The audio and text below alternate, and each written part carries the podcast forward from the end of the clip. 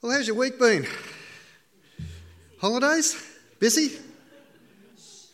Yeah, I can see it all. What's the week looking like ahead? Busier? I saw Stuart's calendar uh, just a little while ago and um, uh, I thought my week was busy. this is insane. Please pray for this guy. He works super hard. He's got a lot of irons and a lot of fires, and uh, he's got a lot of people to catch up with and see, and a lot of responsibilities involved in running the church. Um, keep him in your prayers because we can't do this job without your prayers. I thought my week was busy until I saw Stuart's. We've had a very busy year ourselves uh, and our family for a variety of reasons. And uh, it's often good to sort of stop and draw breath and uh, reflect on Scripture just in doing that, I think uh, I thought, yeah, when you retire, you probably have a lot of time. Stuart Grant, take note. Retirement is not what it seems. As any of the retirees in this congregation will tell you, we don't know when we had time to actually do a full time job, do we, Geordie? no. or anyone else over there. Our lives are busy. And despite, let's see if this is going to work. All right. And despite Australians having like a very laid back, easygoing image, most of us tend to be overstressed, overworked, overbusy, workaholics. We all seem to be in a hurry, don't we? Rushing from one thing to the next. And if you make a to do list, which I often find very helpful, particularly at the end of the day, you can actually see you've done things. But our to do lists seem to be overlong containing all sorts of things. And we find ourselves racing from one appointment to the next, or one school function, or children's activity in the afternoons to the next thing. And we often hear people saying, slow down, take a break, take a rest. And if, um, as a test, have you ever forgotten your mobile phone, left it at home or something? You feel kind of stressed and bereft that you're not in contact with the rest of the world? That's a test that you're over busy. We can't live without our mobile phones these days. We need to be in constant contact with whatever's going on in our world. And then when we do relax, do you feel guilty?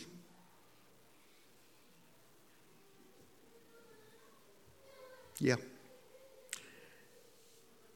And if we're at work, the only times we seem to take off work is when we're actually sick, when we actually can't do anymore.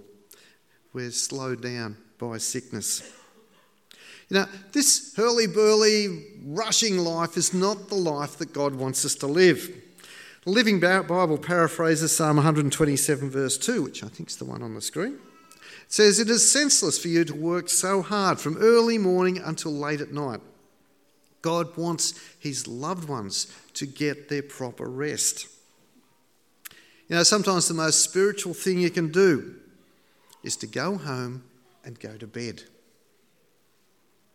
Some people feel that, they, that if they fully commit to serving Jesus, that he will give them even more to do in their overly busy lives. But then we come to Psalm 23. Beautiful psalm, well known psalm. It's got some absolute treasures in Psalm 23. I just want to look at this one verse today. He makes me lie down in green pastures, He leads me beside quiet waters.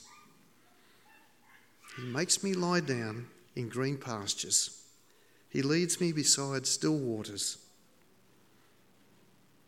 Now, if you were a sheep, you would understand this because this is the perfect picture of sheep paradise. Lush green grass, beautiful to eat. Beside quiet or still waters. Sheep don't like to eat, or drink from running water. So, still water. We're watered, we're fed. It's referring to rest and refreshment. You see, God wants us to live a whole, balanced, and complete life. He doesn't want us to be working all the time. If you really give your life to Jesus, He's actually probably not going to add more to your over busy schedule as so much as he's going to take some things out in order to slow us down.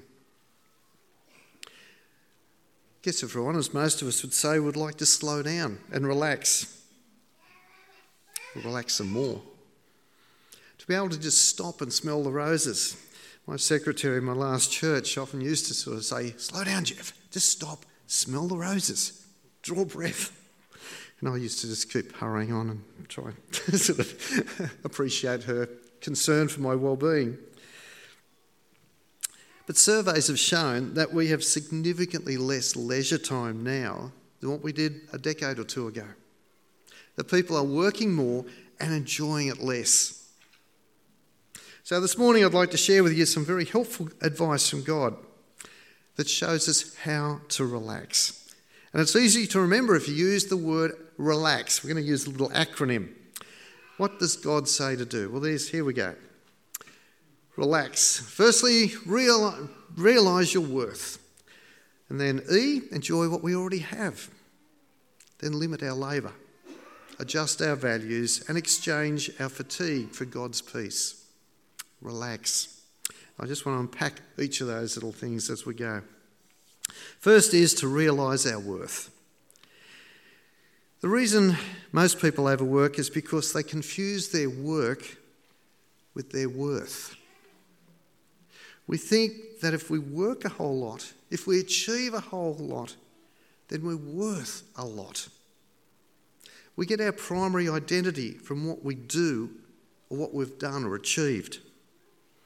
And we confuse what we do with who we are. And by way of example, what happens when we meet someone? After we find out their name, usually the next question is, What do you do? Where do you work? We get our worth, we think, from our work. But the Bible doesn't teach that. It says our worth does not depend on what our work is. Some of you probably grew up with a little phrase in your head that says, You're a nobody, you're not worth much. Maybe a teacher told you that. Maybe a former friend, maybe a brother or sister, maybe a parent said, You're never going to amount to much. And the real reason you overwork is you think, I'm going to show them.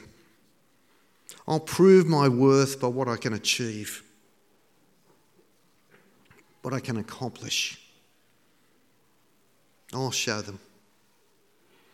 And yet we never seem to accomplish enough to feel satisfied. These little messages, you know, can last a lifetime.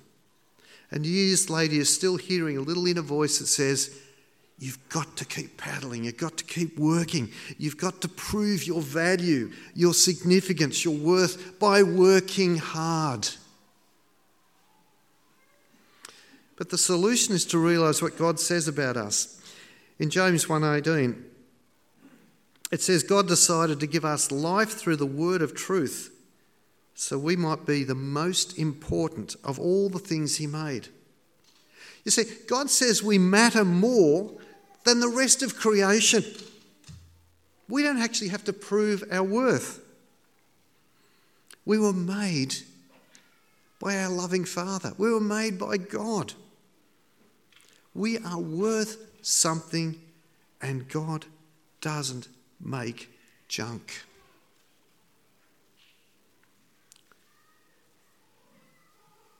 And if you really understand and feel what you are worth to God, not just know it up here, but really know it here, that you are valuable to God, it'll change your whole life, your whole perspective on life. You see, if I understand that God likes me and that I can like myself, then if you don't like me, that's your problem. I don't spend my whole life trying to win the approval of other people. I don't have to. I don't need the approval of other people to be happy, to be content. All I need is to realize how valuable I am to God.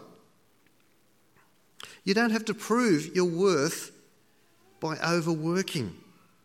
God says you're okay.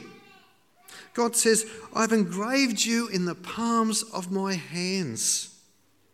Jesus died on the cross and they put nails through his hands. And he says, I love you this much. I have engraved you, on the, I have engraved you in the palms of my hands. And he can never, ever forget how much he loves you. Isn't that wonderful? Realize our worth. The next letter is E. Enjoy what we already have. In Ecclesiastes 3:13 it says all of us should enjoy what we have worked for. It is God's gift. You see, people can be so preoccupied with getting more and more that they actually don't stop and enjoy what they already have. We get caught up with the desire to acquire. We try to keep up with our friends or our neighbours or our colleagues. We buy things we don't need with money we don't have to impress people we don't even like. Do you want to say that again? we buy things we don't need with money we don't have to impress people we don't even like. We buy more and more and we get overextended financially. We spend all of our time making payments on these things we've bought, and inevitably, this will affect our relationships. And these relationships begin to deteriorate as a consequence. But that's not the way God wants us to live. In Ecclesiastes 4 6, it says, It is better to have only a little with peace of mind than be busy all the time. Go to Africa and sit with an African in a small little house with all the possessions around them in about a three metre square room bed, kitchen, the works. And yet, these Christian believers have a contentment we struggle to understand. They have a peace that passes all understanding with so little. You see, the greatest things in life aren't things. When you get to the end of the life, end of your life, you probably won't be saying, I wish I'd spent more time at work. You're more likely to say something like, I wish I'd spent more time with my family. We acquire all these things, all these possessions, but we're not going to take any of them with us. You don't see a box trailer full of uh, possessions following a hearse to the cemetery. We can't take any of this, any of these material things with us. So the message there is enjoy what you have while you've got it. And don't worry about getting more all the time. Be content. Be at peace with what you have and what God's blessed you with. The next letter is the letter L. Limit our labour. You know, we must make a conscious decision to make time for other things besides work. We have to decide how many hours we realistically want to spend working each week. And then we need to stick to it. We need to schedule our time for ourselves. We need to schedule time for spending time with God alone. We need to, sh- pardon me, that's why I'm not wearing a headset today. We need to spend time, a schedule time, allocate time to spend with our family. These are important elements in our lives as well as our work. Limiting our labour is especially important for two groups of people. For those who are self employed, if you're self employed, the tendency is to never stop working. You bring work home, never take time off, you're not on a nine to five job, and you keep the work with you all of the time. I don't need to elaborate anymore. But the second group is single parents. I don't know how you do it. Work and manage a family at the same time. You, of all people, need to learn to set some limits for yourselves if you haven't already done so. The fact is, you can put so many irons in a fire that you actually put out the fire. There's a little story about a lady who called a pastor one day, and she was very upset. She was angry. She said, Pastor, I called all day Monday and couldn't get through to you. The pastor responded, Well, I'm sorry, but Monday is my day off. And the woman responded, Well, the devil never takes a day off, does he? And the pastor very wisely replied, Well, yes, and if I didn't take a day off, then I'd just be like the devil.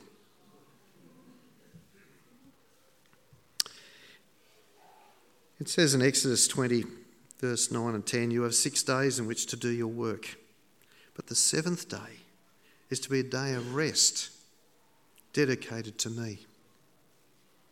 God says that one day off every week is the rule. This is the fourth commandment. It's not an option, it's not one of the ten options, it's a commandment. And it's so important that God put it up there with don't commit adultery and don't murder. That's how serious God takes this. Every seventh day, you take a day off. And if you're not taking a day off, it means you're breaking the Ten Commandments. God says, do it. Why? Well, the Bible calls it the Sabbath. The Sabbath means a day of rest. In Mark 2, Jesus said, The Sabbath was made to benefit man.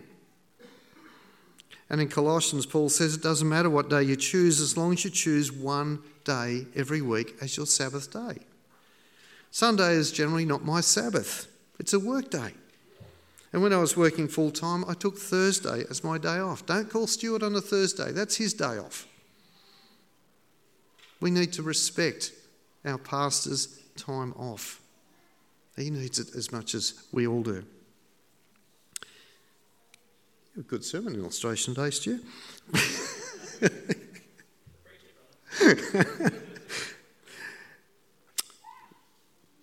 well, what should you do on your day off? What should you do on your Sabbath? Well, firstly, you don't use it to catch up on the work you haven't finished during the week. So, what should you do on your Sabbath? Well, firstly, three things. Firstly, rest your body. If you don't take time to rest your body, your body will make time to rest itself, either in the hospital or with a cold or a flu or some uh, other ailment. Our best requires rest. You know, during the French Revolution, they outlawed Sunday as a day of rest. But within a few years, they had to reinstate it, not for religious reasons, but because the health of the nation had collapsed. They were all burnt out. Do you feel guilty when you relax? Let me tell you that Jesus didn't. He took time off. So, are you busier than Jesus? Is what you're doing more important than what Jesus did? Think about it. Jesus took time off on the Sabbath to rest. So must we. It's a command. So, also on a day off, we should recharge our emotions. So, rest your body, recharge your emotions. What things recharge you emotionally? Some people need quietness. You may need recreation. But I'd encourage you to find out what energizes or invigorates you and make time for it. Do it. Uh, you may need to make time for relationships too. We were made for relationships. You know, an article in Time magazine a little while ago talked about the stress, anxiety, and depression that was so prevalent in our society. It basically said that we weren't, weren't living the way we were supposed to be living. We were designed to seek trusting relationships, and the problem is that too few of our contacts are of the natural, intimate kind. The article concluded that we need to make time for relationships. And then, thirdly, after resting our body, recharging our emotions, on our day off, we also need to refocus our spirit. The Bible calls this worship. Worship brings things into perspective. And when we come into church with a big problem, worship puts things into perspective. We have more energy to deal with the problem. And we have more understanding. We get God's eyes on the whole thing. So, as well as on our day off, we need time alone with God each day, not just an hour or two on a Sunday morning. We need to just allocate that time each day to refocus and refresh our spirit, but more so on our Sabbath day. You see, if we're too busy for God, we're also too busy. We're missing out on one of the very things we're made for. Okay, let's bring all this home. We need to adjust our values. In order to reduce busyness in our life, we must change our thinking about what is important. Ecclesiastes 4 4, I think, yeah, says, I've learned why people work so hard to succeed. It's because they envy the things their neighbours have. You see, we have to stop and say we're not going to get caught up in the rat race of always getting more and more. There are some things more important than acquiring more. Jesus said in Mark 8, What good is it for a man to gain the whole world yet forfeit his soul? Is it worth it? Ask yourself this question about every area of your life. For example, you may be making great money right now, but are the kids receiving your time and attention? Are they receiving good parenting? Is your marriage flourishing? Make time for your marriage. It's a precious, precious thing. And if you haven't signed up for the October 22nd Saturday Marriage Enrichment Day, do it. You will benefit, your family will benefit. Take time to enrich your marriage. Lastly, we come to the letter X, which is exchange our fatigue for God's peace. Taking a bit of liberty there, but never mind. But this gets to the very root of stress and fatigue. There are three kinds of fatigue there is physical fatigue, tired muscles, you identify with that. There's emotional fatigue, tired emotions, feelings. We're just flat, depressed, down. And then there is spiritual fatigue, a dry spirit. And that's the deepest kind of fatigue. You may need a holiday, a break. But you know, a holiday will not help these last two. You need more than just time off to recharge your emotions and refocus your spirit. You need to nurture your relationship with God. You know, you can take a two week holiday to Fiji or Bali or somewhere like that, and hopefully a volcano doesn't get in the way. But when you come back, you're still going to have the same problems. The pressures are still going to be there. The same problems are going to be there. It means more. What I'm talking, talking about is it means more than just taking time off. It means readjusting our values and exchanging our stress and fatigue for God's peace. You know, a little child does not like to lie down, to rest. Parents, is that true? Yeah, yeah, yeah. I'm seeing heads nodding. you know, resistance to rest is a mark of immaturity.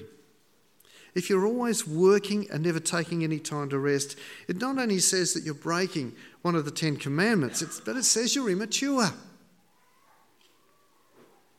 You've got a childish view of life. You know, sheep actually don't like to lie down and rest. In Psalms 23, verse 2, it says, He makes me lie down.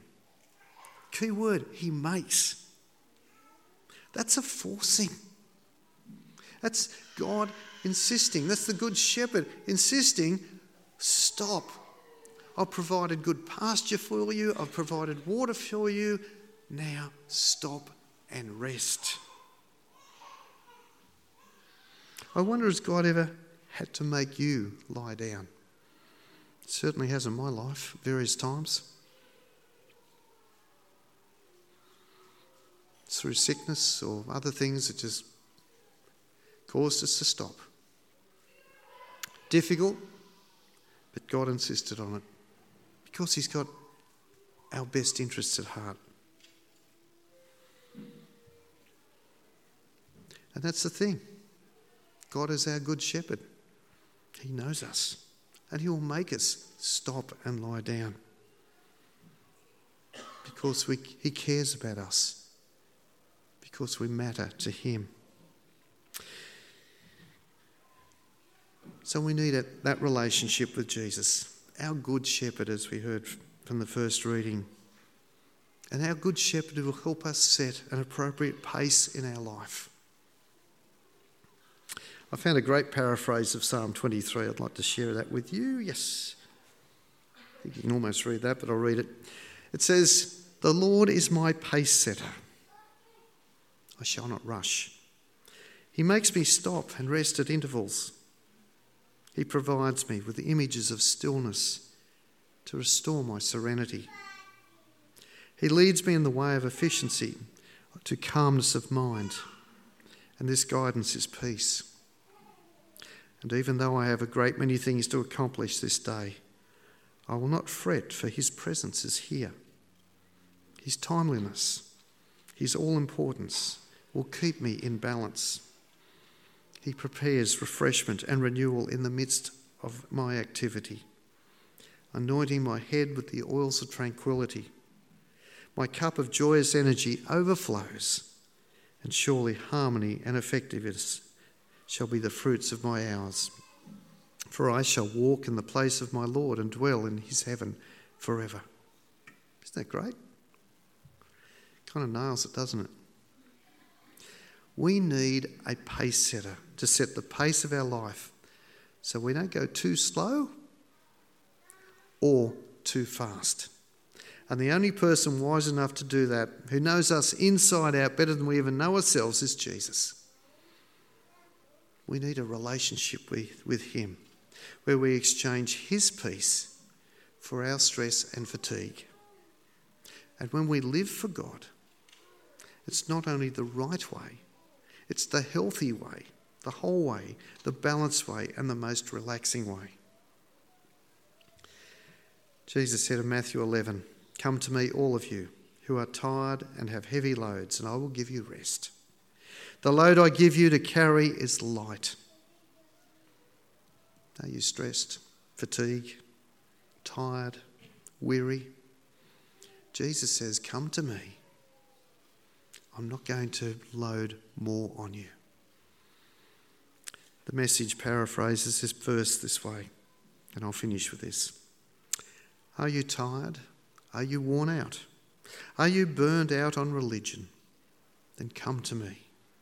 Get away with me and you'll recover your life. I'll show you how to take a real rest. Walk with me and work with me. Watch how I do it. Learn the unforced rhythms of grace. I won't lay anything heavy or ill fitting on you. Keep company with me, and you'll learn to live freely and lightly. May we pray.